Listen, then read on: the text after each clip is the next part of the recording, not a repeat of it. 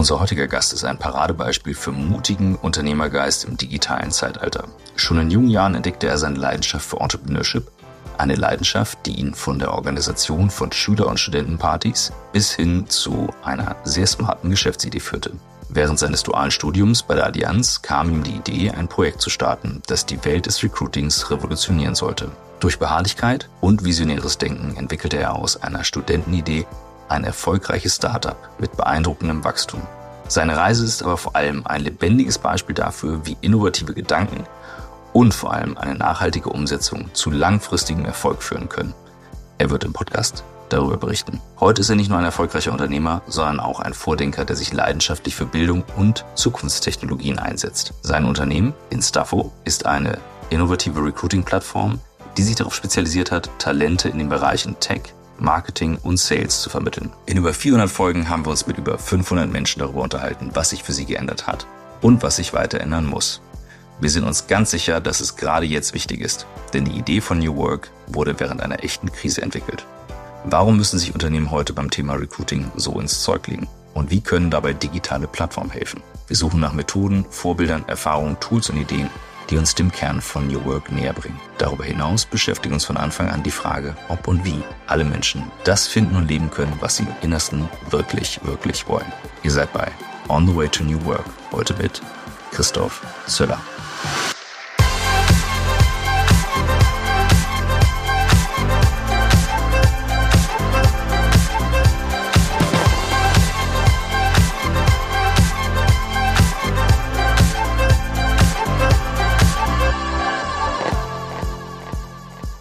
Danke. Schön, dass ich da sein darf im heute verschneiten Hamburg. Ja. ja Rest, Rest verschneit. In Hamburg ist ja äh, der Winter meistens so auf los geht's los, bei Stopp ist vorbei, los, Stopp, schade. Deswegen sind wir jetzt bei on Ja, und wir sitzen hier in unserem Lieblingsstudio äh, nach den wunderschönen Studios von OMR und meinem Lieblingsstudio in Berlin bei Studio Bummens, wo ich neulich mal aufnehmen durfte. Und ähm, wir beginnen unser Gespräch, Christoph, wie wir es immer beginnen. Wir haben dich ja auch vorgewarnt. Ähm, wie bist du der Mensch geworden, der du heute bist? Das ist eine gute Frage. Ähm, Habe ich auch ein paar Minuten drüber nachgedacht, als äh, ihr es mir im Vorgespräch äh, schon angeteasert habt. Ich glaube, vielleicht äh, kurz zu mir, ich bin 31 Jahre alt, wohne in Heidelberg, äh, mittlerweile äh, Gründer, CEO von Instafo. Ähm, das ist so mein, mein Hauptjob. Äh, nebenher auch äh, selber ein paar Startup-Investments und ähm, aber äh, Fulltime-Passion äh, bei Instafo. Und ich glaube gerade, diese Unternehmerlaufbahn, das hat bei mir schon super früh angefangen. Ähm, ich glaube, einmal so in, in der Kindheit, wie war ich als Kind? Ich war immer äh, relativ äh, klein früher. Also ich würde sagen, heute bin ich irgendwie Durchschnitt äh, mit irgendwie knapp 1,80, aber äh, früher mal relativ klein, wurde, war eher so ein bisschen Außenseiter und hatte dann so schon so in mir so, ich will es irgendwie allen zeigen. Ähm, äh, ich glaube, da findet man viele von solchen Momenten auch, auch bei Unternehmern. Und ähm, habe dann äh, super früh äh, mit äh, so 16, 17 irgendwie angefangen, so Partys zu organisieren. Das war so aus so einer Idee, ich habe das gesehen, ähm, gab es irgendwie so eine Initiative, um Geld für einen Abiball äh, zu sammeln. Und ähm, daraus hat sich so die, ich sag mal so meine erste kleine äh, Unternehmer ähm, äh, Tätigkeit äh, ergeben, ähm, was ich dann äh, weitergemacht habe bis zum Ende zum Studium und davon auch ähm, echt ganz gut leben konnte und immer so mit Anfang 20 irgendwie Partys organisiert und äh, jeder will dann irgendwie auf die Gästeliste, war das schon noch. Äh, ne? Das hat ja mehrere Effekte außer dem Geld. Genau, genau, ich, genau. Ich ja sagen. Ich, ich weiß, wovon du sprichst. Also. das ist ja auch schon so ein bisschen, ich zeig's euch mal ein. ja, es ein war, bisschen, ne? war, war eine, Türsteher. War eine, war eine, genau, war eine ja. sehr, sehr, sehr, sehr äh, coole und äh, äh, spannende Zeit und äh, Lebensabschnitt, den ich nicht missen möchte. Und habe dann ähm, hab mir irgendwie gedacht, okay, muss auch was irgendwie Gescheites machen und äh, irgendwas studieren und habe dann duales Studium bei der Allianz gemacht, weil mein äh, Vater hatte eine Allianzagentur und ähm, da war so die Überlegung, okay, möchtest du es nicht übernehmen? Und ähm, da ich die Partys gemacht habe, wollte ich nicht weg aus Heidelberg und konnte dann in Mannheim studieren. Und äh, das war auch dahingehend spannend, dass ähm, ihr müsst euch vorstellen, ich hatte diese zwei äh, äh, Kontraste. Einmal selber irgendwie Chef, Partys zu organisieren, den Leuten sagen irgendwie, wie hätte ich es gern. Und dann war ich der kleine äh, duale Studentin im großen Konzern, ähm, wo mir dann gesagt wurde, hey, hier so und äh, hier zieh mal, bind mal deine Krawatte gescheit und äh, ähm, wie das halt auch in der, in der Versicherungsbranche äh, so abläuft. Und ich habe dann relativ schnell gemerkt, okay, das, das ist gar nicht das, äh, was mich irgendwie erfüllt, äh, macht mir auch keinen Spaß. Und dann kam mein, mein Mitgründer Daniel äh, damals, äh, wir hatten noch alle möglichen andere Ideen, aber eine Idee, die sich dann äh, auch in die Realität umgesetzt hat, war Instafo. Mm, Daniel ist mittlerweile äh, auch nicht mehr dabei, der ist vor drei Jahren äh, äh, rausgegangen bei Instafo. Und es war so der Anfangsschritt. Und wir hatten irgendwie super viele auch da irgendwie Rückschläge erleben müssen. Und ich habe, und das glaube ich war für mich mit einer auch der prägendsten Zeiten, wir hatten dann den ersten Investor, ähm, Alfred ähm, äh, Keschkes, der hat ein großes äh, Ingenieurbüro äh, Invenio äh, Group, ähm, mit dem wir mehreren tausend Mitarbeitern hat einen großen Teil verkauft. Und kam dann zu mir und gesagt, so, hey, ich investiere bei Instafo, wenn du mir hilfst, meine Beteiligung zu strukturieren. Und weiß ich noch ganz genau, ich bin da zu ihm irgendwie gefahren, da hinter, hinter Wiesbaden, ähm, äh, in seine, in, äh, da, da, wo er wo gewohnt hat äh, oder wohnt. Und ähm, dann hat er mir das, äh, damals waren wir noch per Sie, hat er mir das angeboten und ich hatte ja keine Ahnung, was aus dem Staffo wird. Ne? Das war irgendwie so ein, so ein Hirngespinst. Mhm. Und ähm, da war ich so, ja, mache ich. Aber wie kommt er darauf, dass du seine Beteiligung Keine Ahnung. Wir hatten, wir hatten, wir hatten, wir haben uns drei Wochen vorher Geil. kennengelernt. Mhm. Äh, in, in einem, in einem, im ja. Zusammenhang, dass wir einen Investor hatten, der uns äh, notariell äh, Geld äh, zugesichert hat, auch unterschrieben und alles, das Geld dann aber nicht äh, hatte.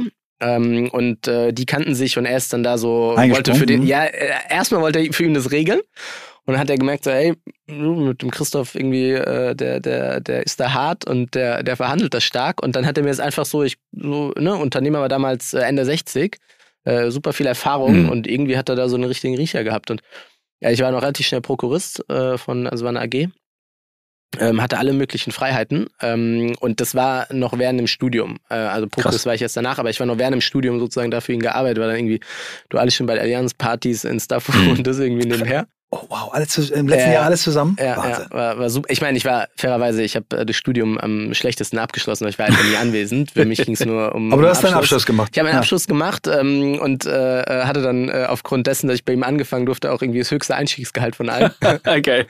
Aber um, ja, war, war, war echt eine äh, sehr, sehr spannende und vor allem intensive Zeit, mhm. weil er hat auch viele Firmen so in Osteuropa gehabt, wir sind auch viele nach, nach Polen gereist, ähm, äh, Firmen auch in Australien und, und, und China.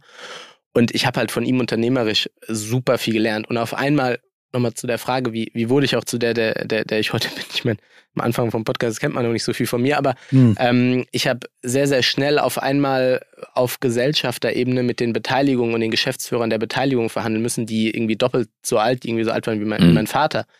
Ähm, und äh, auf einmal habe ich mich super schnell auch mit beschäftigt, okay, wie kann ich mich weiterentwickeln? Habe dann viel auch so Persönlichkeitsentwicklung äh, und so Themen gemacht und das hat mich damals schon sehr, sehr geprägt und weitergebracht und ja, dann kam irgendwann ein Punkt, äh, 2017, äh, Mitte 2017, wo wir mit Instafo dann auch live gegangen sind. Und da habe ich ihm gesagt, so du, ich schaffe das nicht mehr parallel, einfach viel zu große Belastung. Mhm. Und äh, habe hab das bei ihm dann ordentlich übergeben und dann alles auf Instafo äh, fokussiert. Wir sind bis heute noch super eng äh, verbandelt, äh, unterstützt mich auch bei den Startup Investments, äh, ist auch mit dabei, äh, also macht es nicht äh also als Geldgeber. Und ähm, wir hatten damals äh, schon so einen Deal und da bin ich ihm super dankbar für, dass immer, wenn wir neue Sachen gestartet haben, hat er mir einen Anteil davon abgegeben und ähm, da konnte ich da auch so. Cool. Das sind zwei, drei du bist aber nicht mehr in, in, in, der, äh, in seiner Gesellschaft nee, tätig, sondern nee, du bist nee, jetzt 100 Prozent. Ja, ja, das waren 2017. Mhm. Ja. Oh, ja. Mach du. Nee, das, äh, ich, ich, lausche gerade, weil, also das ist so im, im, im Jobthema, ne? Also was das Studium in St. Gallen gab es viele, die nachher in so Beteiligungsgesellschaften ja. gegangen sind, aber es ist ja ein Riesenunterschied, ob du es eben mit einer Person machst und nachher direkt dranhängst oder eben anders. Und du hast was total Spannendes gesagt. Einmal ist es das Strukturieren von Beteiligung, das andere ist eben aber die Erfahrung auf Gesellschafterebene. Wenn du jetzt mal drauf guckst und sagst, okay, was sind die, die Sachen, die du rausgezogen hast, die andere in dem Alter gar nicht mitbekommen können. Wahrscheinlich konntest du es in dem Moment noch gar nicht sehen, aber jetzt ja. mit Abstand wahrscheinlich schon. Ich glaube, ähm, also einmal nochmal kurz, wie war das Setup und was war auch sein Plan, damit man vielleicht auch ein bisschen mhm. das Gefühl gibt, äh, was für eine Verantwortung hatte ich da. Er hat leider ähm, äh, niemand, der ähm, äh, die Geschäfte weiterführen kann und ist mittlerweile Mitte 70. Und es war so geplant, dass ich in seiner Stiftung eingesetzt bin, äh, mich halt sozusagen um alles kümmere, was, äh, mhm. was da ist und es auch weiterführe. Ähm, und die Verantwortung habe ich dann auch bekommen. Und, und was ich, ich war eigentlich, gefühlt war ich Mitunternehmer. So, ich, ich habe, ich hatte mit ihm, wir hatten, ich weiß noch ganz genau, wir waren manchmal im Telefon, ne, auch dann halt sehr viel, auch jetzt außerhalb von den normalen Arbeitszeiten telefoniert und wir hatten ein Telefonat, war einer meiner besten Freunde, der neben mir saß und äh, ich will nicht sagen, wir haben uns angeschrien, aber wir haben sehr, sehr angeregt diskutiert über ein Thema. Ähm, und dann hat na, danach mein Kumpel zu mir gesagt, das ist dein Chef, so kannst du nicht mit dem reden. Und das, das war aber nie so, also ich habe den Herrlich. nicht beleidigt, aber wir haben einfach halt sehr, Ja, sehr angeregt Augenhöhe. diskutiert. Auf Genau, Augenhöhe. genau, Ja. auf Augenhöhe. Und, und das war für mich auch immer so das, was ich da mitgenommen habe. So, ich habe eine Meinung, ich vertrete meine Meinung, ich bin aber auch offen für andere, ich höre mich das an, wir überlegen, was ist das Beste, weil am Ende hatten wir das gleiche Ziel. Es war nicht Mhm. irgendwie er gegen ich, sondern wir hatten Mhm, gemeinsam das mhm. Ziel. Und das habe ich da, da gelernt und vor allen Dingen auch, ich meine, ähm, ich war damals äh, Anfang, Anfang Mitte 20 ähm, und ich war natürlich auch so äh, jung und wild und äh, das habe ich auch gelernt, dass man in man manchen Sachen geht nicht auch immer irgendwie um, um Recht haben, sondern äh, wie, wie, wie macht man das vielleicht auch strategisch, äh, um dann am Ende da auch ans Ziel zu, ans, äh, Ziel, äh, zu kommen und vor allen Dingen die unternehmerische äh, Komponente habe hab ich bei ihm super, super, super viel gelernt. Ja.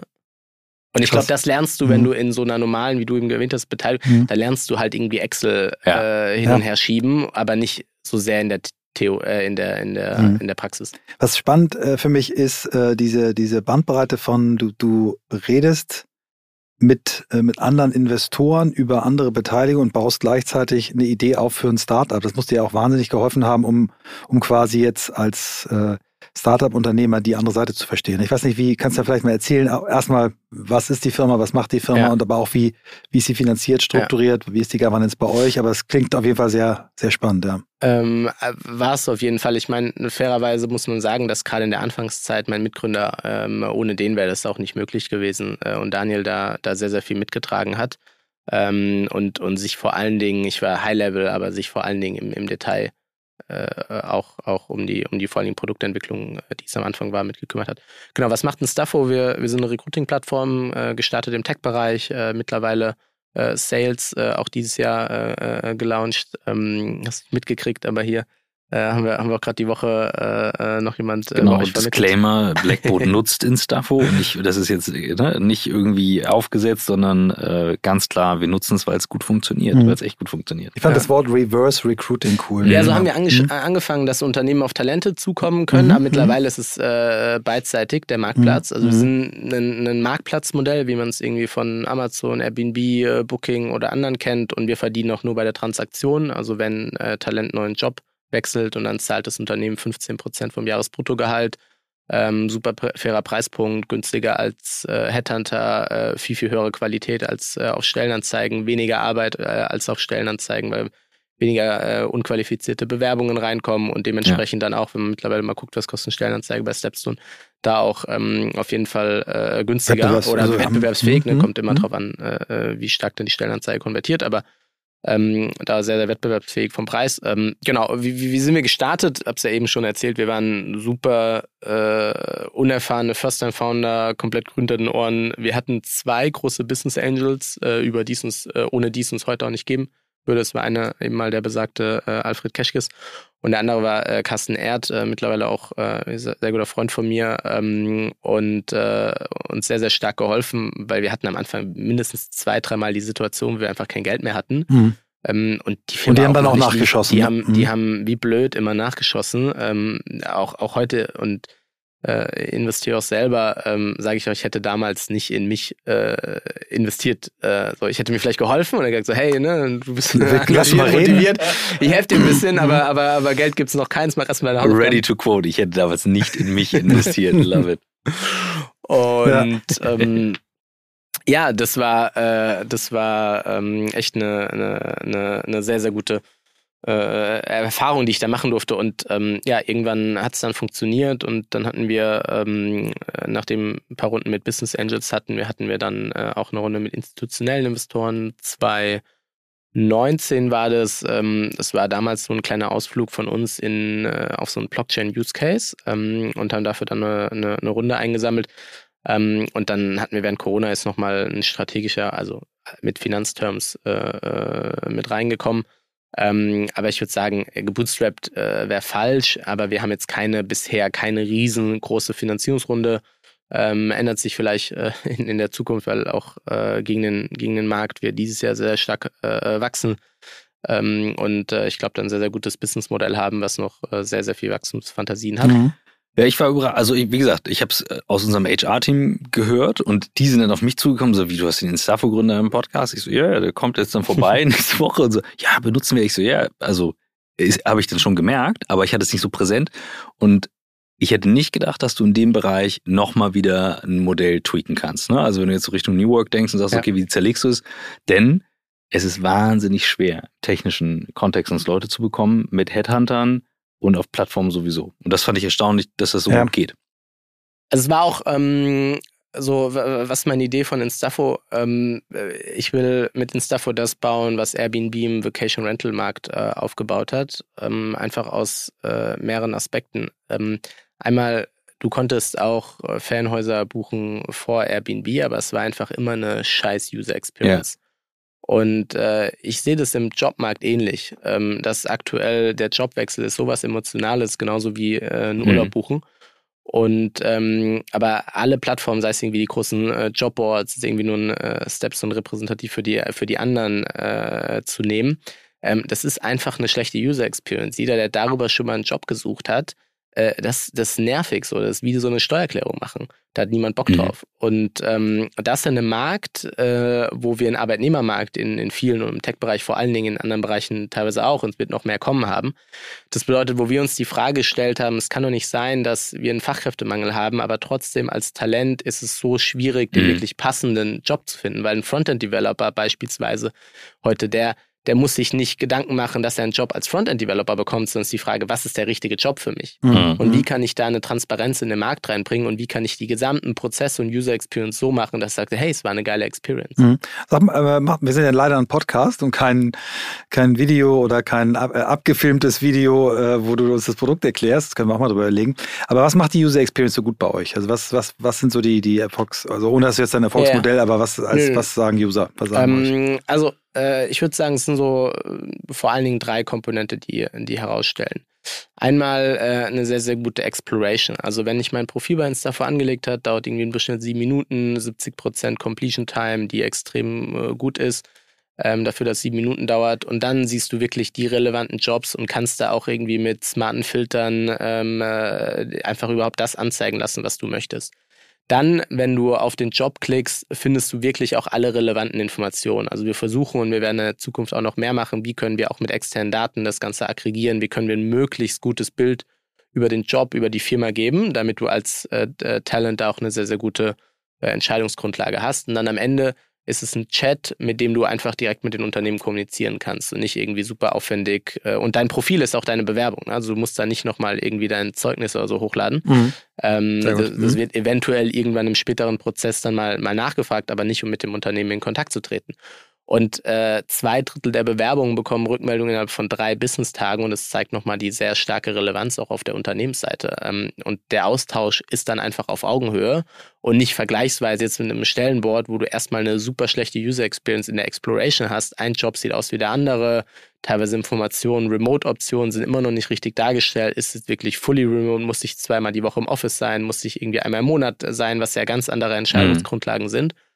Und ähm, dann auch der Bewerbungsprozess danach ist halt einfach irgendwie Horror, komme irgendwie nochmal auf eine andere Seite, muss da irgendwie normale Daten eingeben. Und wenn ich mich für einen zweiten Job bewerben will, äh, fängt das Ganze nochmal von vorne an und habe dann nicht mal eine Transparenz. Bin ich überhaupt noch im Prozess? Wann kriege ich Rückmeldung?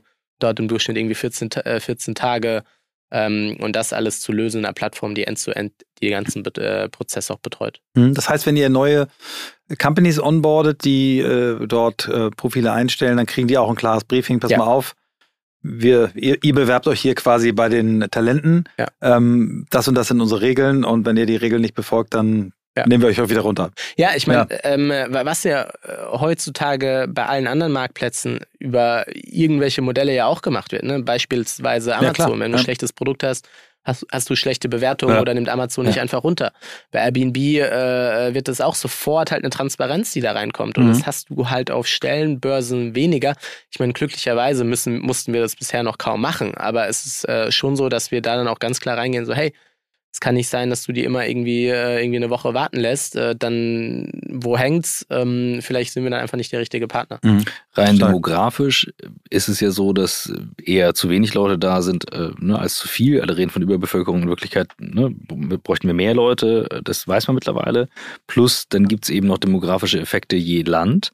Wenn du jetzt sagst, Mensch, da muss was passieren und sich was ändern. Was ist dein Blick auf den aktuellen Markt? Weil was ich, was ich höre, was ich wahrnehme, was ich sehe auch teilweise, du hast Unternehmen, die, wo, wo es unterschiedlich angespannt ist in Teilen, auch große Entlassungswellen ja gehabt seit letztem Jahr auch im Valley zum Beispiel und dann gleichzeitig eine enorm hohe Dynamik im Jobmarkt. Also ich glaube einmal, ähm, wir sind aktuell in Deutschland äh, unterwegs und äh, ich glaube, jede äh, Volkswirtschaft funktioniert da auch nochmal ein bisschen anders. Ähm, aber ähm, ich glaube, was wir einmal sehen im Tech-Bereich äh, in Deutschland ist immer noch so, dass wir äh, in den nächsten Jahren kommen wir auf eine Million äh, fehlende Fachkräfte in dem Bereich. Ähm, und das führt einfach zu zwei Effekten. Ich glaube, einmal müssen wir als Land äh, Zuwanderung äh, und vor allen Dingen qualifizierte Zuwanderung ähm, äh, irgendwie besser machen und besser lösen.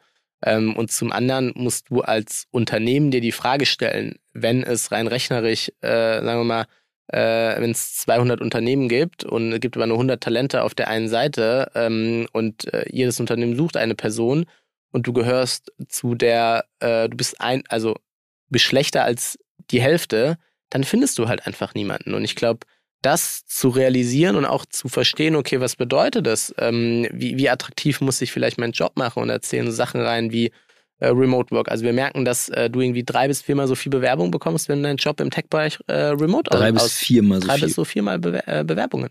Weil der Markt ist halt auch viel, viel Wow, das ist krass. Das ist eine krasse Das ist jetzt endlich mal also ne, ja, das mal eine, konkrete das Zahl. Zahl. Ja, mhm. Wahnsinn. Über die User Experience hinaus und das äh, Modell für die, für die ähm, Companies, ähm, macht ihr auch noch was, dass ihr den Companies hilft, besser zu sein? Also macht ihr Content Marketing, erklärt ihr denen irgendwie, was die Talente brauchen, wollen? machen wir. Ähm, also, oder wo fangen wir mal an? Mhm. Ähm, äh, ich glaube, das grundlegende Thema und auch da wieder vielleicht die Brücke und den Vergleich äh, zu Airbnb. Äh, ich kann die beste Wohnung in New York haben, wenn ich Kackfotos habe ja. ähm, und oder der Preis nicht stimmt, dann werde ich die nicht vermieten. Da sind die Airbnb-Gründer damals selbst hingefahren und haben Fotos, Fotos gemacht. gemacht. Mhm. Genau. Die Legende. Machst du auch? Ähm, Fährst auch zu den Firmen? Äh, wir sind am Anfang natürlich sehr, sehr stark mhm. und wir mhm. fokussieren uns immer noch drauf auf die Kuration. Also wie gut können wir einen Job kuratieren, aber das ist, was ich meine, wie können wir ein Unternehmen mhm. ähm, LLMs äh, bieten da auch eine sehr starke Möglichkeit, äh, Dinge zu automatisieren. Aber wie können wir einfach noch bessere äh, Jobbeschreibungen äh, äh, da, darstellen, wie sie halt einfach äh, out of the box die Unternehmen teilweise haben. Und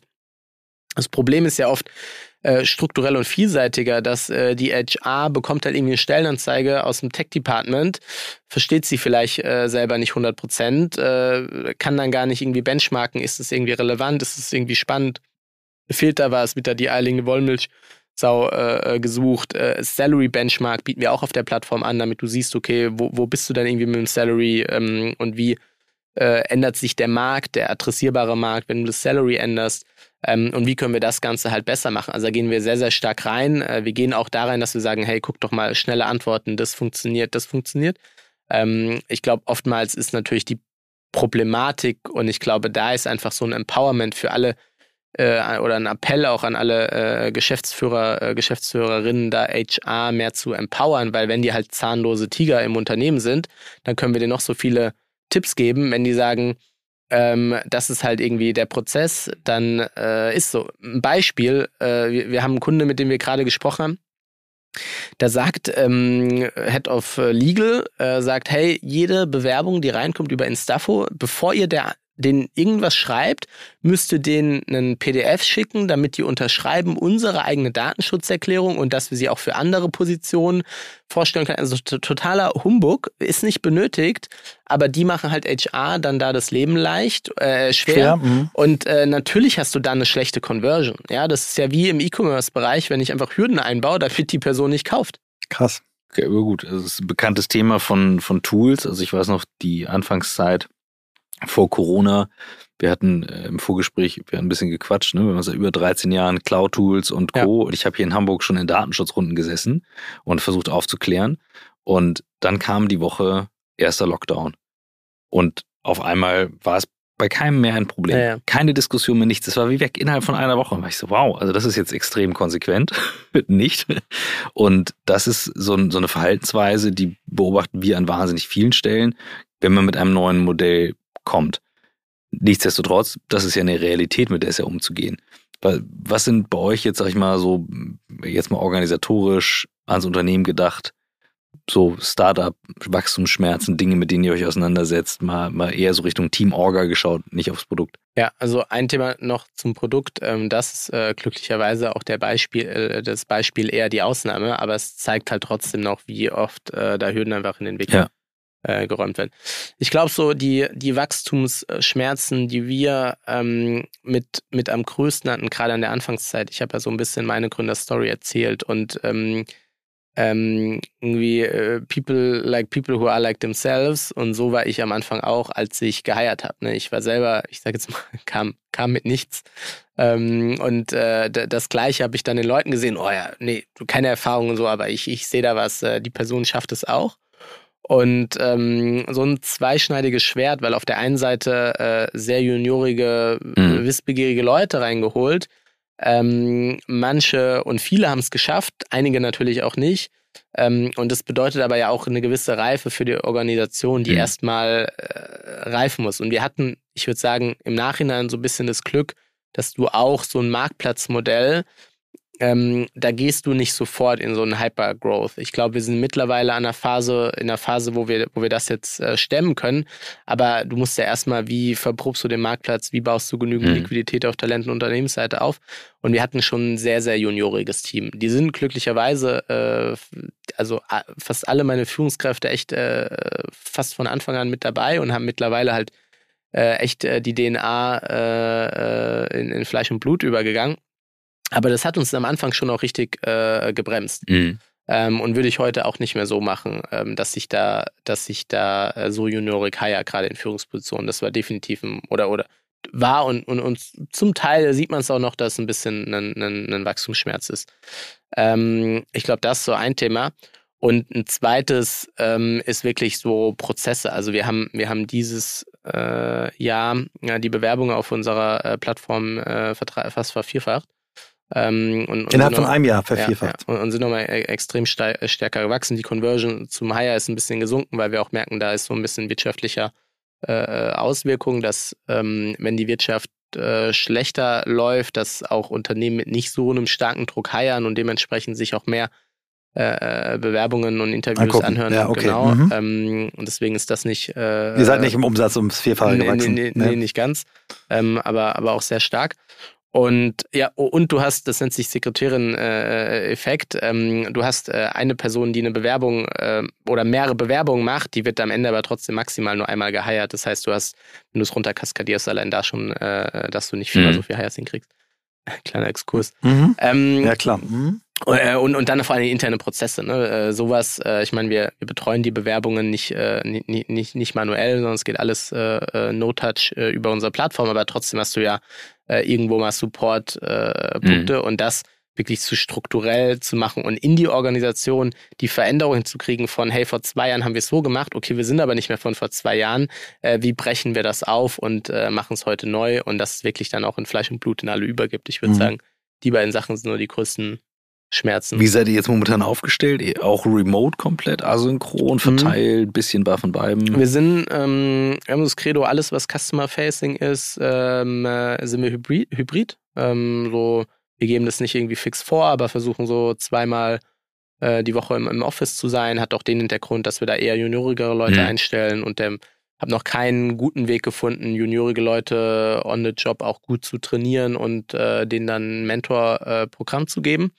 Ähm, das ist so ein bisschen der Hintergrund auf der Seite. Also du hast noch keinen guten Weg gefunden, das remote zu ja, machen. Ja, genau. ja, komplett remote. Ja, genau. Ähm, und ähm, bist du nicht der Einzige. Ja. Wenn ihr eine Idee habt, äh, können wir gerne drüber sprechen. Und äh, alles, was, äh, also Marketing, auch weil wir da ein sehr senioriges äh, äh, Team haben, äh, Product und Tech ist bei uns komplett remote.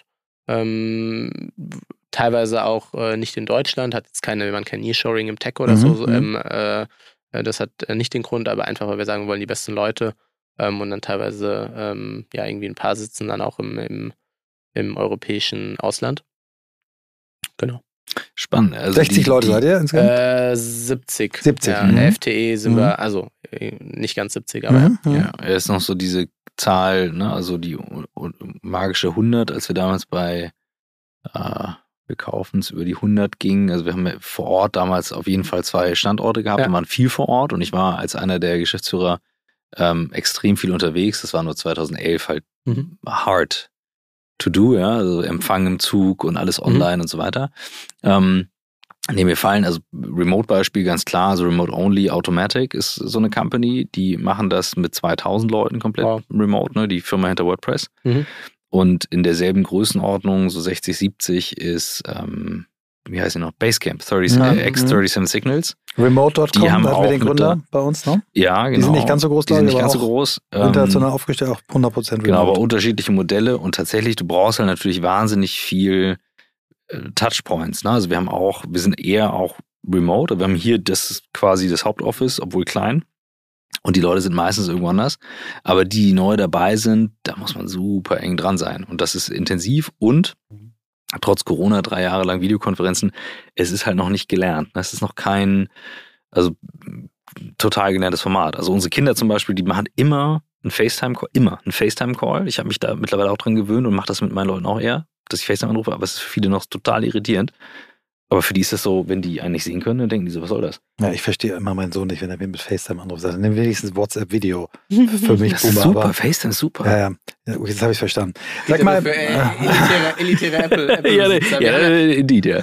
das alles gut, alles gut. Erzähl. Kannst du erzählen. Ich, nicht, ich habe ich hab nicht so gemacht, weil du die Geschichte nicht erzählen solltest. Die können wir gerne erzählen, sondern, sondern äh, nee, nee. Ja, also, nein, erzählen. können wir gleich erzählen. Wir haben unterschiedliche Altersvorsorgestrategien ja, hier ja, ja. in der Runde. Ja, ja und vor allem genau. auch unterschiedliche. Der, der eine muss ich, ich einen Burger. McDonalds-Aktien kaufen, wenn er zu McDonalds okay. geht und der andere hat so genau. viele Apple-Aktien, dass er jede Woche ein neues Gerät kaufen kann. Alles, alles ich verrate nicht, wer wer. Ja, genau. Also ähm, mich würde noch mal eins interessieren. Du hast es ähm, so ein bisschen nonchalant so weg, nicht, ich will nicht sagen weggenuschelt, weil du nuschelst nicht, aber du hast es so, naja, dann haben wir junge Führungskräfte und so. Mm, also 60 Leute, du bist selber jemand, der, der quasi als Unternehmer gestartet ist, der von niemandem irgendwie Führung beibe gebracht ja. bekommen hat. Du hast gesagt, du hast dann da mal so einen väterlichen Freund mhm. gehabt, der mit dir zusammen unternehmerisch gemacht hat, aber wahrscheinlich hat er dich nicht jetzt als Leader ausgebildet. Wie, wie ist das Thema Führung bei euch organisiert? Wie, wie stellst du sicher, dass Menschen, die bei dir Führungsverantwortung haben, in so einem hybriden Kontext, dass die das können? Habt ihr irgendwie ein Programm, dass die ausgebildet werden oder sagst du, nö, die Besten setzen sich durch und die anderen müssen Ja, halt wir haben, wir haben ähm, schon viel, ich weiß nicht, ob äh, Core Academy äh, euch was mhm, sagt, mhm. ähm, äh, vom äh, Michael Porz. Ähm, da, da mit, mit, ihm haben wir sehr viel am Anfang auch gearbeitet, auch so ein bisschen Vision, Mission, äh, mhm. was uns im Leadership irgendwie wichtig, äh, wie wollen wir führen ähm, um da irgendwie so einen gemeinsamen Konsens zu haben. Ähm, ich würde auch das, ich, ich glaube auch, auch das wird noch eine Herausforderung, wenn mehr Leute von extern reinkommen, weil da die, die meisten einfach schon so lange mit dabei sind und äh, mhm. auch so eng mit mir zusammengearbeitet haben, ist da viele Sachen auch einfach dann übergegangen und ähm, so wird dann da auch gelebt. Äh, mhm. Ich würde sagen. Dass man gar nicht ausdrücken kann, dass das eine Regel ist, sondern dass man genau. einfach spürt, ne? Mhm. Haben wir es systematisch in der Firma? Ich würde sagen, geht besser. Mhm. Ähm, was mir aber schon immer sehr, sehr wichtig ist, also was wir auch leben, ist, wir sind extrem transparent, äh, transparent als, als Firma. Äh, wir haben, äh, wir sind sehr, sehr, sehr datengetrieben. Ähm, und jeder äh, äh, Mitarbeitende hat einfach auch Zugriff auf alle Dashboards. Mhm. Ähm, die sollen sich nicht irgendwie alle anschauen, weil da man den ganzen Tag nichts anderes und da mhm. kann man sich auch irgendwie verlieren. Aber ähm, wir, wir teilen auch äh, einmal im Monat die, äh, die relevanten äh, Schritte der Firma. Wir sind sehr, sehr, es gibt eigentlich da keine Geheimnisse. Ja? Äh, wir teilen jetzt keine irgendwie äh, EBIT äh, oder, oder, oder Kosten, ähm, aber selbst Umsatz und so kennen alle. Äh, warum machen wir es andere nicht? Weil ich einfach glaube, äh, es führt teilweise vielleicht zu. Belastet eher, ne? Belastet ja. eher, ist mhm. nicht einordnbar im größeren Kontext. Aber ich möchte, dass jeder weiß, was ist, was, was ist die der, der, der Outcome, ähm, der Output meiner Arbeit. Und ähm, das ist zum Beispiel mir extrem wichtig und ich will sehr, sehr ehrlich sein. Also ich, ich erwarte, ähm, gibt dieses Buch äh, Radical äh, kennt, kennt ihr bestimmt. Ja. Ähm, äh, und ich erwarte einfach da äh, Ehrlichkeit und Aufrichtigkeit von allen mhm. ähm, und, äh, und, und möchte, dass das auch irgendwie gelebt Le ist. Lebt ihr das äh, wirklich so hart, wie es in dem Buch Würde, beschrieben wird? Ja, ja äh, das Buch ist auch ein bisschen amerikanisch, fairerweise wahrscheinlich nicht 100% wie heißt mal, Kim, so hart. Kim sowieso, ist eine Frau, glaube ich, die geschrieben hat, ne? Radical Candor. Ich bin liefern wir nach. Namen, ja. ja, liefern wir nach. Das ist so ein rotes Cover. Ja, ja. ähm, und aber, aber ich möchte nicht diese, ich sehe mich auch als jetzt irgendwie Teil von dem Ganzen und nicht, oh, da kommt irgendwie der CEO oder so. Und deswegen erwarte ich auch, dass die Leute mir gegenüber einfach da ehrliches, ehrliches Feedback geben. So, ich, mhm. mhm. ähm, ich, ich, ich finde das einfach wichtig und, äh, und, und, äh, und das so das, wie ich das halt auch mhm. einfach fühlen will. Weil es mich auch motiviert und ähm, das habe ich auch so ähm, die, die wichtigsten ähm, ähm, äh, haben wir immer schon auch im, im Unternehmen anderer auch daran teilgehabt, wie können wir auch den Erfolg, den, den, den dann immer in Stafford auf alle irgendwie, irgendwie äh, übertragen. Und ähm, mir sind die Verbindungen mit den Personen viel, viel wichtiger als am Ende monetärer Erfolg. Mhm, mh. ähm, ja. Wenn wir ähm, uns jetzt mal euer, euer Produkt angucken, ähm, wie viel Aufwand musst du noch betreiben, um diesen Marktplatz weiterzuentwickeln? Also wie viele Entwickler sitzen da? Und zweite Frage, wie sehr beeinflusst dich heute schon äh, das Thema, was alle gerade das fürchten oder auch äh, freuen AI. lernt, AI, genau. Generative AI. Generative AI. to be precise. Ähm, also wir haben äh, 20, unser Product Tech Team besteht aus äh, 20 Leuten. Wir also maintain den Marktplatz machen, die äh, ist der wenigste Teil, ist meistens einfach Weiterentwicklung. Wir, ja. wir, wir, wir sind eine Tech-Plattform, wir sind ein Tech-Produkt ähm, und da ist natürlich die Weiterentwicklung ein großes Thema. Ähm, auch da sind wir sehr, sehr datengetrieben, so okay, neues Feature, gegen was die Hypothese, mhm. AB-Test, mhm. wie wie, wie, wie performt das? Und ähm, da wir auch ein hohes Volumen an Traffic auf der Plattform können wir das immer auch ganz gut machen. Äh, und äh, das ist eher auch was, wo wir noch weiter investieren möchten, weil da sehen wir einfach einen riesen, einen riesen Edge ähm, und, und, und Vorteile auch gegenüber anderen, anderen Playern. Ähm, äh, AI, äh, also zwei Sachen. Einmal, ähm, auch da gab es äh, Studien zu, dass ma manche denken ja, okay, brauchen wir denn überhaupt noch Entwickler? Äh, so, und da gibt es ganz klar äh, Aussagen, eher mehr als weniger. Ähm, äh, und es war immer schon so in der Geschichte der Menschheit, wenn wir irgendwie an relevanten äh, Fortschritten oder, oder Industrialisierung standen und dann hieß okay, wird nie wieder benötigt und danach waren, hat, hat genau dieses Werkzeug halt mehr äh, benötigt ähm, aus dem Bereich, als davor da waren. Also äh, da mache ich mir gar keine Gedanken. Es ist eher so, dass wir das schon in einigen Sachen einfach integrieren, ja, weil wir wir hatten vorhin drüber gesprochen, über Curation, wie können wir einfach mhm. Inventar, also äh, Jobs oder aber auch Talentprofile irgendwie besser machen, wie können wir diese anreichen, anreichern. Ähm, und, und das ist, da sind LLMs, äh, äh, mhm. ist ja nur ein Thema von AI. Ähm, das ist da super äh, relevant ähm, für uns und äh, da haben wir schon eigene Use Cases. Wir haben äh, eine, eine Stelle, eine Person eingestellt, die, die nur sich damit beschäftigt. Wir haben das erste Projekt auch mit einem Freelancer noch umgesetzt. Also das ist auch eher was, wo wir investieren wollen, ähm, einfach um die Qualität äh, hochzuhalten. Da gibt es so viele Use Cases. Mhm. Ähm, und ich glaube, jeder sollte sich auch damit beschäftigen.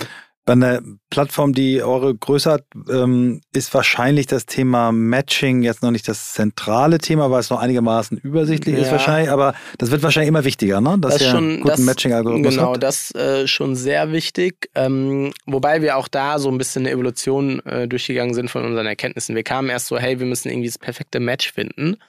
Und dann ist mittlerweile so, und wir haben dort auch, ähm, auch das sind, äh, da ist Machine Learning Modelle hinten dran, ähm, und das ist kein äh, Large Language Model, sondern sozusagen äh, ein, ein, Specialized äh, Language Model nur auf ähm, Skills. Also der kann dir sozusagen ähm, bei einem LLM sagt es dir den weiteren Text voraus äh, und, und bildet dadurch Text und äh, bei uns so sagt den nächsten Skill voraus, der halt, der halt passt äh, zu dem Profil. Äh, wo wir, wo wir uns mittlerweile mehr hinentwickeln, ist, dass wir sagen, äh, wir wollen eine sehr, sehr gute Exploration bieten, weil es gibt nicht, auch da wieder der Airbnb-Vergleich, äh, es gibt vielleicht auch mehrere, die irgendwie gut passen und ich will nicht, dass man mir sagt, so, hey, das ist das eine, den Job musst du annehmen, sondern ich will eine relevante Anzahl an passenden und daran will ich dann noch irgendwie selber das merk, merk, merken wir einmal in der Woche bei Spotify, wenn wir eine scheiß ja. Wochenliste kriegen, dass es eben dann doch noch nicht so ist. Dass Und du willst auch gut ja, durchsuchen, du ja, willst eine sehr, sehr genau. gute Exploration, dass du sagst, ich finde sofort das, was relevant ist. Also Thema Large Language Models, wir haben jetzt viel damit experimentiert. Du kannst ja, wenn du den Kontext groß genug machst, durchaus das auch als Coach einsetzen. Also, dass du sagst, okay, gib mir mal Erkenntnisse draus, was sind spannende Fragen und so weiter. Arbeite dir auch damit, dass die, ähm, diejenigen, die jetzt an Jobs reingehen, mal auch so Ergründungsfragen bekommen, links, rechts. Du hast es nämlich eingangs auch gesagt, du hast selber deine Erfahrung gemacht als junger, angehender Unternehmer wie es mit dem Thema. Also weil das ist ja auch das Thema neue Jobs, Lernen, New Learning. Ja. Das ist ein Riesenbereich von, von New Work und ich bin davon überzeugt, AI wird da eine zentrale Rolle spielen. Nicht, weil es bessere Fragen stellt, aber weil es einfach schneller auch mal auf Sachen kommt, wo du sagst, da hätte ich jetzt jemand anderes mal gebraucht, der draufschaut. Ja. Ähm, du meinst im Assessment oder du meinst so in der Karriereentwicklung? Danach? Beides kann ja beides möglich sein und dann ist es vielleicht auch ein, weißt du, dann ist ja die User Journey geht ja dann ewig weiter. Ja. Also, ne? also gerade also die sehr, wechseln ja schneller. Äh, sehr, sehr relevant. Äh, machen wir aktuell noch nicht, einfach weil wir auch sagen, ähm, es gibt so viele Opportunitäten und äh, was ich am Ende auch gemerkt habe, was uns erfolgreich gemacht hat, ist so ein bisschen Fokus. Ähm, und äh, dass wir gewisse Sachen in der Journey einfach sehr, sehr gut machen. Ähm, es ist aber auf jeden Fall ein, ein Wachstumspotenzial, äh, dass wir sehen, ähm, wie können wir, weil aktuell äh, verlieren wir so gesehen das Talent nach dem Hire. Wir haben zwar mittlerweile auch einige Talente, die irgendwie wiederkommen und dann die zweite äh, Job auch über Instafo finden. Das heißt, die kommen dann wieder. Aber natürlich ist super spannend, wie können wir auch nach dem äh, Job noch weiter begleiten, wie können wir Thema Gehaltsverhandlungen, äh, Weiterentwicklung, ähm, wie, wie, können wir, können wir da was das machen? Das war, war so ein Gedanke auch in die Richtung, ne? weil man weiß dann, die Leute gehen dahin, ähm, die Jobs entwickeln sich weiter und es ist so schwer, auch als Mitarbeiter, ähm, die, so einen Markt zu überblicken. Ne? Da gibt es ja so Gehalt.de und wie sie alle heißen, wie man sagt so, naja, du kannst ja dranbleiben und sehen, wie entwickelt sich denn der Job weiter. Also theoretisch, du bist jetzt ja zwei Jahre dabei, ist mal was passiert, so, also so stelle ich mir tatsächlich den Einsatz irgendwann von AI an den Stellen vor. Ja. Ähm, weil ich eben auch glaube, das wird immer schwieriger, Apps irgendwo reinzubringen, wenn nachher die AI entscheidet, mit welcher Experience machst du weiter. So, dann hast du halt nicht mehr so One Interface. Auf jeden Fall, ja. Ich glaube, da wird es noch. Äh, und, und ich glaube, eine Sache, die man ja auch äh, verstehen muss, äh, wir stehen da ja erst am Anfang. Ne? Also hm. Ich meine, klar, wir blicken jetzt, äh, ich glaube, irgendwie OpenAI wurde 2016, 17 oder so irgendwann gegründet. Also sagen wir irgendwie. Fünf, fünf, Ende 15. Oder Ende 15, mhm. äh, sagen wir gut sieben, acht Jahre. Ähm, aber äh, das ist ja trotzdem, wenn wir sehen, was letzte halb, dreiviertel Jahr äh, oder zwölf Monate an, an Fortschritten kam, das ist ja immens. Und wenn wir jetzt mal denken, was ist in irgendwie ein, zwei Jahren ich denke, da wird es sehr, sehr viele Use Cases geben. Ja, der Tipping Point war, als sie festgestellt haben, dass diese Large Language Models Dinge tun können, für die die gar nicht vorgesehen waren. So, das ist ja das Interessante, ne? wo sich dann plötzlich so ein ganzes Paradigma äh, einmal dreht und ändert. Aber ja, da gehen wir jetzt in ein Spezialthema. Aber ich ja, es ist, äh, also das ist für mich immer die, die härteste Geschichte, die habe ich vor, vor sieben, acht Jahren gehört von Google, von Philipp Schindler damals, der erzählt hat, dass die Entwickler irgendwann gemerkt haben, dass bei der Übersetzungs, bei dem Übersetzungsalgorithmus, der ja auch ein Large mhm. Language Model mhm. ist, dass die, die KI sich eine eigene Sprache gebaut hat, um, hat, um effektiver zu übersetzen. Um schneller zu übersetzen. Ja. Das war nicht so angelegt. Ja. Genau, ich wollte eigentlich in den Bereich New Learning genau. gehen, Danke. wegen mhm. eben auch Jobentwicklung, weil einfach so viel passiert. Ähm, und ich hatte jetzt schon mal gefragt, den Jobmarkt, wie wir jetzt mal Richtung Jobgeneration gehen. Also Arbeitnehmer Gen Z, Millennials, Boomer und so weiter. Ich weiß nicht, wie ist die Verteilung bei euch? Was ist dein Blick drauf? Ist immer wieder ein spannendes Thema, weil gefühlt auch die Ansprüche so unterschiedlich sind. Ja, ähm, also die Verteilung kann ich dir gar nicht genau nennen, weil wir, mhm. weil wir das jetzt so äh, nicht tracken. Ähm, Wäre mal spannend, da ob wir da Unterschiede in, in, der, in den Kohorten sehen. Ähm, ich, ich sag mal, äh, generell ist so, hm, ich glaube, dass sich über die mit den jüngeren Generationen einfach mehr auch dieses, also wo, woher kommen wir von irgendwie meine Großeltern von äh, nach dem Krieg? Da gab es ja einfach nur, okay, Deutschland irgendwie wieder aufbauen. Äh, dann irgendwie meine Eltern, da war dann auch nur, okay, jetzt wurde irgendwie ein gewisses Wohlstand-Level äh, erreicht, äh, jetzt arbeiten wir, ähm, gönnen uns ein bisschen mal was, das erstes was und dann kam irgendwie meine äh, Generation danach, wo irgendwie Natürlich reden wir jetzt von einer elitären. Äh, ja, aber sag mal weiter. Ich, ich bis jetzt alles, aus, Also ich komme, mein Haken, Vater Allianzagentur, ich würde mal hm? sagen, ich bin irgendwie so, wahrscheinlich würde man sagen, hm? guter Mittelstand, aber jetzt nichts hm? irgendwie hm? äh, mit, dem, mit dem goldenen Löffel äh, aufge, aufgewachsen. Und, ähm, und dann kam das erste Mal so, ja, okay, hat, haben die Eltern vielleicht irgendwie eine Immobilie, das ist dann irgendwie schon irgendwie ein paar hunderttausend bis äh, noch mehr wert, je nachdem, wo man wohnt. Ähm, und dann kam einfach so, okay, ist gar nicht mehr so wichtig, sondern so, wir wollen irgendwie mehr leben und äh, dementsprechend sind es halt einfach andere Sachen wichtig mhm. und wir nehmen nicht mehr zu jedem Preis einfach jeden Job nach, weil auch teilweise ist nicht mehr, und, und gibt, auch da gibt es natürlich äh, sehr, sehr viele Ausnahmen, aber nicht mehr so äh, Job für alles. Und ich glaube, ja, es gibt äh, Ansprüche, wo ich auch äh, die, die Augen verroll. Ja. Wir hatten letztens eine Konuno-Bewertung, äh, die war 4,2 Sterne, also, also, gut, aber da stand drin, äh, der Job ist nur was für Leute, die Leistung bringen wollen. Da habe ich, ich reg mich da auch dann intern auf, denke mir so, welcher Job ist denn für Leute, die keine, also mhm.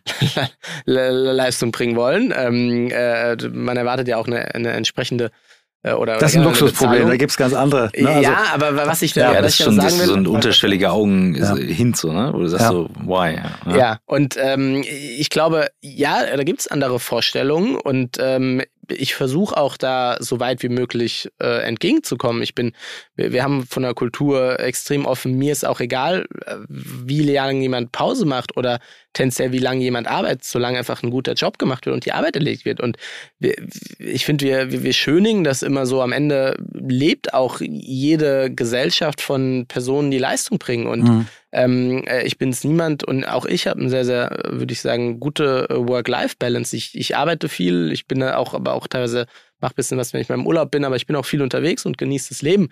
Und ähm, ich, ich baue mir das so, wie ich das irgendwie gerne hätte. Und ich glaube, da äh, ist so, geht so ein bisschen die Schere auseinander, dass natürlich die ganz jungen Leute, die irgendwie nachkommen, die haben erstmal mehr dieses Lifestyle-Thema und ich glaube, merken dann aber auch mhm. über den ersten, zweiten, ja. dritten Job, ähm, dass da irgendwie mehr mit einhingeht. Und ich bin da eigentlich positiv. Ich glaube, wir müssen die Leute auch alle damit auf eine Reise mitnehmen. Und ja, das ist teilweise anstrengend. Wir haben auch viele Leute, die sind bei uns in ihrem ersten Job und äh, äh ich denke mir manchmal, wünsch dir, ich wünsche dir, dass du mal auch woanders bist, damit du auch siehst, äh, wie mhm. gewisse Sachen auch wertzuschätzen sind. Natürlich läuft auch bei uns nicht alles rund. Ähm, aber mein Appell ist ja immer, lass uns die Leute an die Hand nehmen, ja. ähm, weil wir können es halt irgendwie nur gemeinsam ja. schaffen. Und es ist wirklich, ich habe es jetzt hier an der Stelle schon, ich verspreche auch, sag's nicht normal, der größte Unterschied zwischen den Generationen ist das Alter. Und, und die jungen Leute haben halt andere Ideen als ältere Leute. So wie du gesagt hast, wenn die irgendwie in den ersten, zweiten, dritten Job sind, sehen die eben auch, wie sieht's da aus und ähm, die, die Unterschiede innerhalb der Generation sind einfach immer größer. Ne? Also es kleben sich Leute von der Gen Z auf die Straße und andere äh, sagen, ich will eine Rolex und einen Porsche. Das ist die Bandbreite. Und der Durchschnitt der Generation, der ist gar nicht so wahnsinnig auseinander. Es kommen neue Themen. Du hast es vorhin genau, den Tristan Hawks äh, hier bei uns in der Folge jetzt genauso beschrieben. Ne? Die Generation äh, Boomer, so quasi Nachkriegsgeneration Aufbau, dann Generation X, Hedonismus, wir gönnen uns was. Ja. Dann Generation Y, äh, hat das Ganze eigentlich auch irgendwie Sinn? So? Und Generation Z hat das Thema äh, Weltrettung. Ja, aber nicht alle. Und es gibt auch Weltretter in den Boomers. Ja. Und man muss halt die Vielfalt der Themen. So. Ja, ja, ich genau, glaube es ja. auch gut so. Ja. Und ähm, äh, ich finde aber dieses Pauschalieren, äh, Pauschalisieren mhm. und dann die Leute abschreiben, ähm, äh, und, und irgendwie arbeiten wir nichts mehr, noch irgendwie vier Tage Woche und so, ja, wird vielleicht kommen, aber äh, ich glaube, wir sind ja eher als Gesellschaft gefragt, wie können wir auch den Wohlstand, den die, den die, den die KI irgendwie schafft oder andere mhm. Sachen, mhm. äh, wie können wir den halt auch irgendwie umverteilen, aber auch, auch fair umverteilen. Gerecht. Und ich glaube, ja. und ich glaube, mhm. äh, am, am meisten, ich meine, jetzt kam irgendwie äh, die Woche irgendwie da die neue PISA-Studie raus, mhm. äh, wo Deutschland irgendwie katastrophal mhm. abgeschnitten hat. Und ähm, ich habe ganz oft in mir so dieses Verlangen, äh, äh, irgendwie, ich bin weit weg von irgendwelchen Ambitionen, aber politische äh, Aktivitäten auch zu betreiben, weil ich mir denke, es kann doch nicht sein, ähm, wie viel wir da halt eigentlich einfach falsch machen. Und ähm, am mhm. Ende äh, ist, ist, ist der Einzelne auch nur dann irgendwie so das Equilibrium, was irgendwie alles zusammenkommt. Und wir als Gesellschaft haben da halt eine Verantwortung. Und da braucht halt Fingerpointing, macht da, macht da gar keinen Sinn. Nee. Ja. Also das ist in der Tat dramatisch, um die Zahlen nochmal zu nennen. Ne? Mathe äh, 25 Prozent, äh, 30 Prozent unterirdisch. Deutsch 25 Prozent, das wird zu einem richtig großen Problem sich rauswachsen. Und wir haben, ähm, das haben wir in unserem Buch auch beschrieben, in dem Kapitel über Bildung, äh, das ganz, ganz große Problem, dass wir Menschen äh, aus prekären Verhältnissen schon im Kindergarten abhängen. Ne? Ja. Und die Kita-Versorgung, die Unterversorgung und die Grundschulunterversorgung ist die Ursa Hauptursache dafür, dass die dann so abkacken. Weil das, was dann später äh, an Bildungsgerechtigkeit dazu kommt, das für ganz viele, äh, also in dem, in dem Buch äh, haben wir ein Beispiel zitiert, das ist dann für Aische und Ali äh, bewusst ja, so gewählt, ja. zu spät, weil die eben äh, durchs System gerattert sind. Und ich glaube, ähm, das ist ein wahnsinniger Stellhebel, an den wir ran müssen. Ähm, und ja. ist eigentlich super simpel. Ne? Ja. Willst du Wohlstand äh, für neue Generationen oder für die kommende Generation, dann, dann geh halt an die Bildung. Es, ist, ja. es, es weiß ihr, das hat jeder gesehen, das sieht man an anderen Beispielen. Ähm, und, und, und stattdessen ja, schlagen wir uns mit irgendwelchen anderen Sachen um. Verena ganz früh, Verena Pauster ganz früh mhm. im Podcast ganz simples gesagt und sagte, naja, das ist eben der Unterschied zwischen einem zentralen System wie in Frankreich zum Beispiel, wo es zentral entschieden wird, was landesweit passiert und dem föderalen System, ja. wo jeder sich was auskekst, ja. äh, erlebst du an der Schule. Ne? Also ich kriege mhm. von der Schule äh, mehr E-Mails äh, aufgrund von irgendwelchen Sachen im Unterricht als intern. Ja. Kein Scheiß, also weil mhm. wir auch intern kaum E-Mails noch schreiben oder ich sie dann auch nicht lese, wie Michael zusammen Leidwesen weiß. Nee, alles gut. Aber ähm, dafür ist dann Zeit und da will jeder dann mitreden und jeder was diskutieren und besprechen. Ähm, ja, also ich gucke da auch mit Sorge drauf. Wenn es keiner lösen kann, frage jetzt mal an dich, der, der so ein Produkt betreibt, würdest du auf der anderen Seite sitzen? Für was für einen Job äh, würdest du dich entscheiden? Was würdest du machen, wenn du nicht äh, gegründet ich hättest? Ich glaube, ähm, äh, ich könnte jetzt das antworten, wo ich glaube, wo am meisten irgendwie, irgendwie Wohlstand äh, drin sitzt. Ist mit Sicherheit aktuell irgendwas äh, Naturwissenschaftliches äh, Richtung Tech. Aber, aber ich glaube auch, jeder sollte irgendwie das machen, was er irgendwie Spaß dran hat. Und äh, ähm, ich war äh, gerade eben Mittagessen mit einem mit Freund und der da, da, waren, ähm, weil die es gewonnen hatten bei einem Wettbewerb, irgendwie zwei Bachelor nah am, am, am, am, an der Absol wie sagt man? Abschluss. Ja, am Abschluss, genau. Mhm. ähm, und die machen so diese klassische Investmentbanker und ja. hier, ich will da mhm. Praktikum und da Praktikum mhm. und so. Aber auch da habe ich das Gefühl, es ist mehr so aus dem Zwang und aus dem. Bild heraus ähm, und nicht wirklich aus der Passion. Und ja. ist auch fein. Ich glaube, nicht jeder findet so früh, manche finden es ihr ganzes Leben nicht raus, was ihnen Spaß macht. Äh, aber da einfach mehr drauf zu gucken, was macht dir Spaß und, und nicht zu optimieren, wo verdiene ich irgendwie das beste Geld. Weil meine Erfahrung ist, wenn dir was äh, Spaß macht, dann, dann wirst du am Ende auch irgendwie Geld verdienen. Im, im Gegensatz, wenn du, keine Ahnung, dann 150.000 Euro kriegst, äh, 60, 70 Stunden arbeitest und aber einfach äh, irgendwie sonst keinen Spaß hat, mhm. hast, ist dir halt mit dem ganzen ja. Geld auch nicht geholfen. Und ich glaube, äh, was wir auch, also ich zumindest hoffe, dass die neue Generation noch mehr hingucken und sagen, nicht nur, was macht mir, also was mir, macht mir Spaß, kann ich gut, äh, wofür werde ich bezahlt, klar muss es auch geben, aber eben auch die Frage, was braucht die Welt? Und äh, ja. ich habe jetzt neulich auf so einer Öko-Marketing-Tagung zu den Vortrag halten dürfen, die Kino zwischen den Wissenschaftlern und den Marketingleuten, weil ich vor 30 Jahren über, über Ökomarketing promoviert habe, aber damals das keiner wissen wollte. Und was ich da so von den Wissenschaftlern gehört habe, ne, da, die hatten so ein Bild einer, der, der Keynote-Speakerin, die äh, Maya Köppel, die wir auch bei uns im Podcast hatten, die hatte dann irgendwie so eine, oder nee, nicht sie, sondern der danach, so eine Welle, also so eine Welle, die quasi überschwappt, das war Corona. Danach kam das Thema Klima. Und dann kam das Thema Biodiversität. Also Biodiversität, der Verlust von, von Vielfalt, Arten und so weiter. Das mhm. sagen die, ist ein noch größeres mhm. Problem, wird ein noch größeres Problem als Klima. Dann diese ganzen Kipppunkte, die das miteinander verbindet. Deswegen, also mir, ich wünsche mir, ja, das, was die Leute können, worauf sie Bock haben, aber auch was, was idealerweise der Schnittmenge, was braucht die Welt. Ich meine, auf der ja. anderen Seite muss man auch sagen, ähm, ich glaube, wenn man da auch zu tief irgendwie sich die reingräbt, dann, dann äh, verliert man auch so ein bisschen den Glauben an die Menschheit. Ähm, und ich versuche da immer sehr, sehr posi äh, positiv und optimistisch äh, zu bleiben, dass wir die ganzen Themen doch irgendwie lösen, trotz der ganzen irgendwie Kipppunkte. Bleibt uns ja nicht übrig. Genau, wir, ja. wir, wir, wir, wissen nicht, was wir nicht wissen. Ähm, und und äh, aktuell denken wir, gibt Kipppunkte. Und ich glaube, wir sollen auf jeden Fall darauf hinarbeiten. Ähm, aber, aber ich habe da so eine grundpositive Stimmung, sonst, sonst müsste ich irgendwie morgen alles, was ich habe, verkaufen. Hm. Ähm, und äh, und, und glaube, wir lösen das. Und, und auch die junge Generation wird es lösen. Ähm, wir, wir sollten nur einfach schauen. Und, und, und ich glaube, auch, auch das gehört zu einer Gesellschaft mit hinzu, dass es einer Gesellschaft vielleicht, uns geht jetzt, uns geht's nicht schlecht, aber vielleicht auch erstmal wieder schlechter gehen muss, damit, damit dann wieder ein Umdenken stattfindet. Man sagt, okay, wir greifen jetzt einfach an und, und wir nehmen da unser eigenes äh, Schicksal wieder in die Hand. Ähm, und ich glaube auch das äh, zu akzeptieren von, hey, ja, es ist nicht irgendwie gerade vielleicht gut, aber es muss so sein, damit es auch wieder bessere Zeiten geben kann.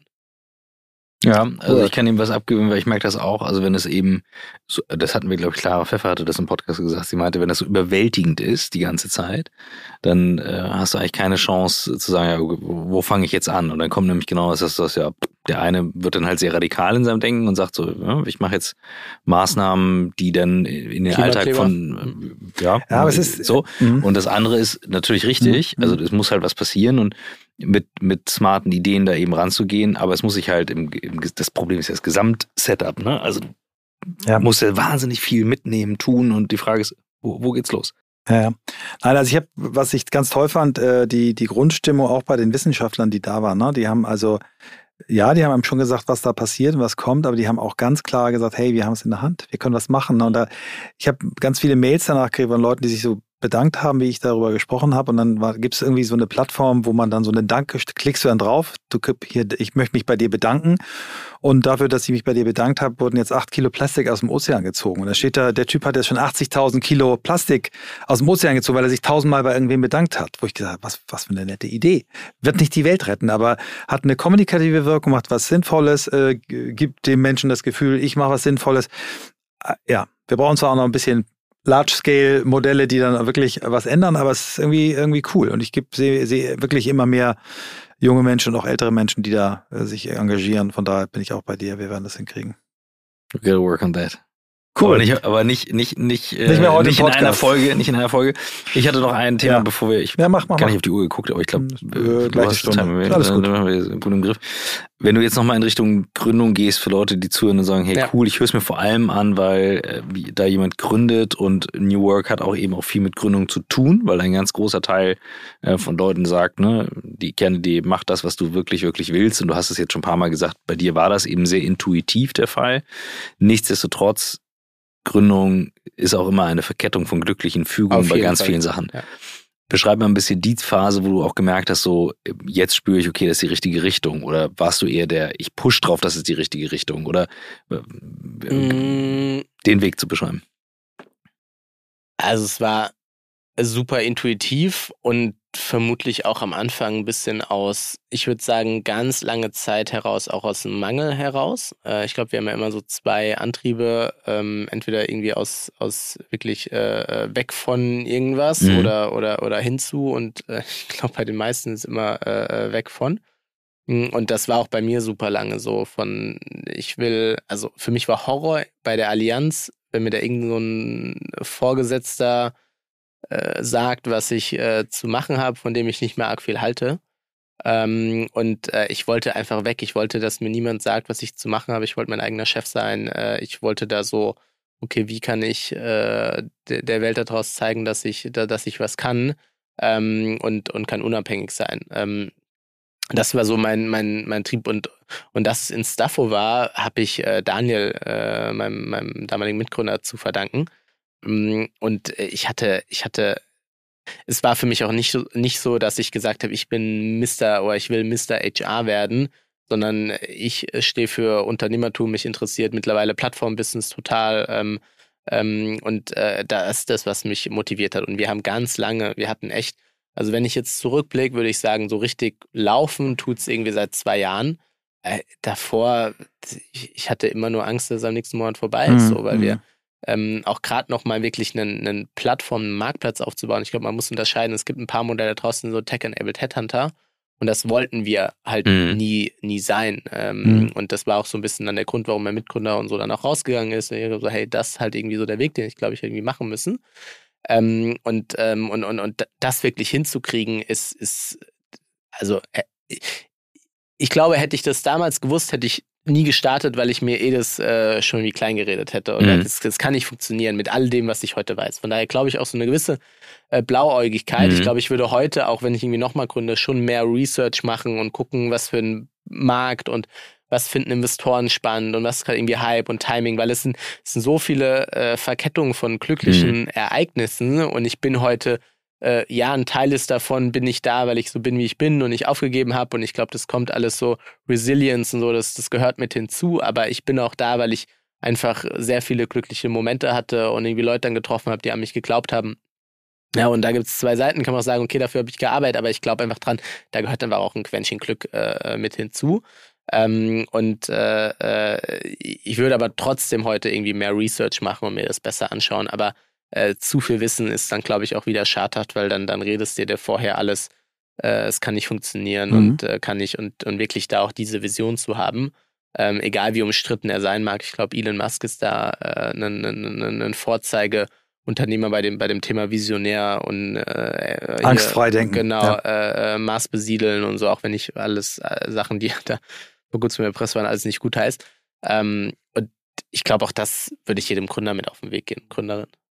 Wenn du dir die drei Punkte, also, Entschuldigung, die, die, drei Punkte Qualität der Idee, ähm, Fit des Teams und Funding, wenn du die drei in eine Reihenfolge setzen würdest, was, was sind die, die drei? Fit des Teams, Funding und äh, Idee. Ich, ich glaube, Idee ist extrem wichtig. Ich glaube, Funding folgt der Idee und dem Team und Team kann sich ändern mit der Zeit. Okay. Also ähm, oder ich würde es nochmal anders ausdrücken. Ich glaube, Idee ist wichtig, aber am Ende ist es halt voll die Execution. Mhm. Ähm, äh, und äh, du hast halt, du hast auch einfach einen unfairen Nachteil oder du weiß nicht, ob er unfair ist, aber du hast einen Nachteil, wenn du, wenn du erst, wenn du First-Time-Founder bist, wohingegen, wenn du schon mal was gemacht hast mit dem Netzwerk, mit den Leuten, so, so funktioniert ja. halt irgendwie einfach die Bubble, gerade wenn wir jetzt aus dem VC-Umfeld äh, rede ich jetzt immer. Ähm, ja, und, und da irgendwie mal auszubrechen, das erste Mal das irgendwie hinzukriegen. Und äh, ich glaube auch, auch für uns, ne? Ich muss, ähm, also ich, ich habe Daniel super viel zu verdanken und ich äh, schätze ihn auch sehr. Ich glaube, für die Firma in dem Zeitpunkt, jetzt im Nachhinein würde ich sagen, hey, war, war, war eine gute Entscheidung, ja.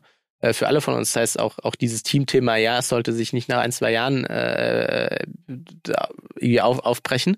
Ähm, aber auch das kann sich mal ändern, das ist auch okay so. Hm.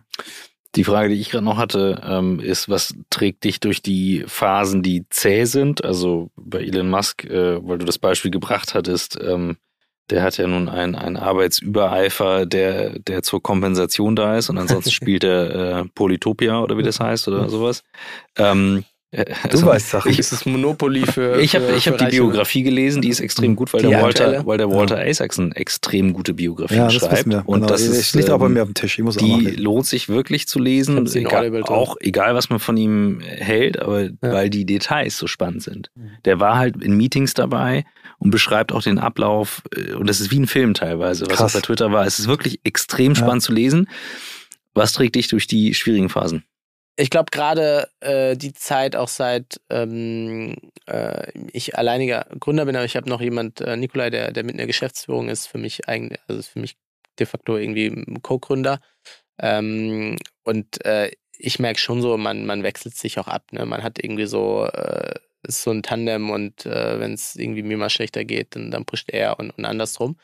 Ähm, das ist so ein Thema. Und ich habe schon auch, ich hatte an, anfänglich ein bisschen gesagt, dass ich schon auch mich lange und viel auch so mit meiner eigenen Persönlichkeit und Persönlichkeitsentwicklung äh, beschäftige. Und ich habe eine Sache, die ich da gelernt habe, und ich glaube, ich bin noch nicht perfekt drin, aber ich bin auf jeden Fall besser geworden, ist, ähm, ich hatte früher extrem, Firma lief super, ich gucke irgendwie, irgendwie auf mein Handy, äh, X-Hires, so und so viel Umsatz. Ähm, boah, dann war ich richtig gehypt und wenn es irgendwie mal ein paar Tage irgendwie ausgeblieben ist, dann war ich so, ey, scheiße. Ähm, und da einfach besser zu werden, von das zu lösen von, hey, Firma geht's gut, mir geht's gut, versus Firma geht's nicht gut, mir geht's nicht gut. Ähm, mhm. Und äh, äh da bin ich einfach äh, besser geworden. Ich glaube, das hat auch damit zu tun von, was motiviert dich? Bist du immer noch von dem Angst, also weg von und dann hast du mhm. natürlich, wenn du, wenn das dein Motivator bist und du merkst, okay, irgendwie es läuft nicht, dann bedeutet es ja im Umkehrschluss, du bist näher da dran, wo, wo du eigentlich weg möchtest wohingegen, wenn es irgendwie gut läuft, äh, bist du gefühlt weiter weg. Aber das ist ja alles nur in mir drin, in meiner eigenen Realität, weil wenn jemand jetzt ja von außen drauf schaut, sagt so, hey, du guck mal, was du alles irgendwie erreicht hast so, und, und wir alle wissen ja so, wir, wir fühlen uns ja nicht so. Mhm. Ähm, äh, das ist das Problem, ja. Und, ein äh, Problem. Und, und, und mhm. da einfach ein besseres Bewusstsein mhm. reinzukriegen. Ähm, und ja, ich erzähle das ist alles irgendwie so rational, emotional habe ich da schon auch noch andere Momente. Ähm, aber, aber das versuche ich mir dann in den mhm. Momenten schon, mhm. schon auch bewusst zu machen. Und ich bin auch froh, dass es die Ups und Downs gibt, weil wenn ich irgendwie immer auf einer mhm. Ebene fliegen würde, dann, dann, dann ja, hat Robbie machen. Williams schon gesungen, you have ja. to taste the lows to feel the highs, irgendwie so. Ja. Oder, oder der gute alte Spruch, es ist schlimmer, tot über dem Zaunfall zu hängen, als Corona zu haben. Es muss immer was zu tun geben, ansonsten wird es langweilig. In diesem Sinne, wir sind jetzt äh, ja, fertig drüber. Letzte Frage, wo willst du noch hin? Nicht jetzt sofort, sondern im Leben. Genau, ich bin ja gerade auf die Uhr geguckt. ich muss an, ja, ich, ich, ich muss am Flughafen, aber ja. ich habe noch Zeit. Ähm, ich bin jetzt äh, 31, ich werde in Stafford mit Sicherheit noch ein, noch ein paar Jahre machen, aber äh, ich glaube es auch, äh, wir, wir sind irgendwo äh, mit den Investoren auch ab einem gewissen Zeitpunkt darauf ausgelegt ähm, oder potenziell auch äh, die Firma zu verkaufen und dann, dann kann es natürlich auch sein, dass für mich eine andere Reise weitergeht. Ähm, von daher, es gibt so verschiedene Sachen, die ich mir noch vorstellen könnte. Also ich habe ähm, schon einen starken Drang, mich in irgendeiner Art und Weise noch größer zu engagieren. Wir hatten irgendwie mal kurz irgendwie über Politik gesprochen, ob das das Richtige ist, weiß ich nicht. Ähm, aber ich finde auch dieses Thema Bildung sehr, sehr spannend. Ähm, ich sehe das aber eher so, ich würde mal sagen, für die für das dritte Viertel meines äh, Lebensabschnitts und bin jetzt eher so im, im ersten Viertel. Mhm. Das finde ich gut mit 31, aber es kann sein, dass du 134, 124 wirst. Kann passieren. ja, ich, Würde ich auch nicht mehr ausschließen, ja. Ich, ja. ich mache auf jeden Fall viel. Ich versuche einen gesunden ja, Lifestyle zu leben, damit ich, äh, damit ich da gute Chancen habe. Ähm, aber halt irgendwann so, ich sag mal so für äh, vielleicht Richtung 50 und, und mhm. aufwärts. Ähm, und äh, ich könnte mir auf jeden Fall vorstellen, äh, auch nach, nach Instafo vielleicht nochmal äh, in eine Gründung mit reinzugehen mit dem allem, was ich irgendwie gelernt habe, mit dem Team, was ich aufgebaut habe, ähm, weil ich da auch schon in mir habe, nochmal irgendwie ähm, eine andere Erfahrung auch zu sammeln. Ähm, und äh, ich habe da oftmals so das Bild vor Augen, so, hey, ich habe da so viele Fehler irgendwie gemacht. Mhm. Ja, ich werde bei was anderem auch wieder Fehler machen, mhm, aber, aber wie wäre das denn, mhm. wenn, wenn ich da einfach von einer anderen Position starte? Mm, oder was mir auch super viel Spaß macht, ist so dieses ganze Thema äh, äh Investments, ähm, was ich im Kleinen irgendwie schon, schon, schon machen darf, ähm, das nochmal irgendwie größer zu machen. Aber ich merke schon, ich habe auch so einen Abenteurer in mir, äh, neue Dinge äh, zu erleben und da auch zu gucken, wie kann ich da irgendwie aus meiner Komfortzone rausgehen.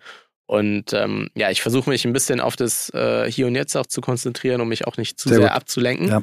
Ähm, aber äh, ich habe da schon so eine ja noch ein bisschen verschwommen, aber auch da, da so eine Vision äh, vor mir und äh, einige Sachen, die da, die da so in mir reifen. Ähm, aber zum jetzigen Zeitpunkt ist irgendwie voller Fokus von Instafo, weil ich einfach glaube, dass wir damit noch so, so, so viel mehr machen können.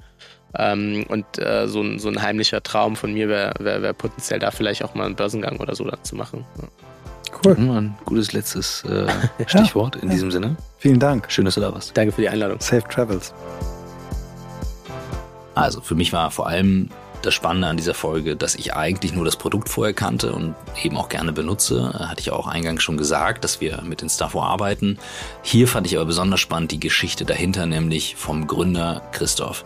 Und das fand ich besonders spannend, wie er, und da konnte ich mich durchaus mit identifizieren, in seiner Jugend die Partys organisiert hat, bis hin jetzt zum eigenen Unternehmen.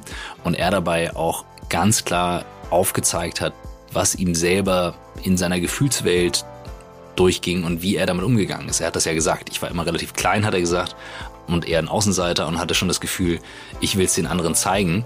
Und das sind so Erfahrungswerte, die kriegt man nur in so einem Podcast-Gespräch. Und das andere, was ich besonders spannend fand, war die Veränderungen in der Arbeitswelt, die treibt mich momentan enorm um. Was passiert mit jungen Frachtkräften? Was passiert mit den Erwartungen der Gen Z? Da ist eben etwas, wo man sich die Frage stellen muss als Unternehmen, wie müssen wir uns ändern, was müssen wir ändern und wo bekommen wir auch neue Leute her dafür? Und das ist nicht einfach zu lösen und wenn dann eben jemand sich dran macht, so ein Problem auch für andere zu lösen, finde ich das besonders spannend. Und das Letzte, was ich nochmal hervorheben möchte, ist das Thema Resilienz. Und ähm, das ist so dieses Thema Ausdauer, Durchhalten, Weitermachen. Und wie Christoph das gesagt hatte, ähm, mit seinem ersten Investor, den er genannt hatte, eines der prägendsten Zeiten, in so einer Phase dann weitermachen, durchzuhalten. Ich glaube, das ist eine der Zukunftskompetenzen, die es braucht, wenn man sagen würde, was ist das eine Ding für New Work und die Zukunft der Arbeit zu gestalten, dann ist es Resilienz. Danke fürs Zuhören bis hierhin. Wir freuen uns über eine Bewertung auf den Plattformen, auf denen ihr hört und freut euch auf die nächste Woche. Da geht's weiter.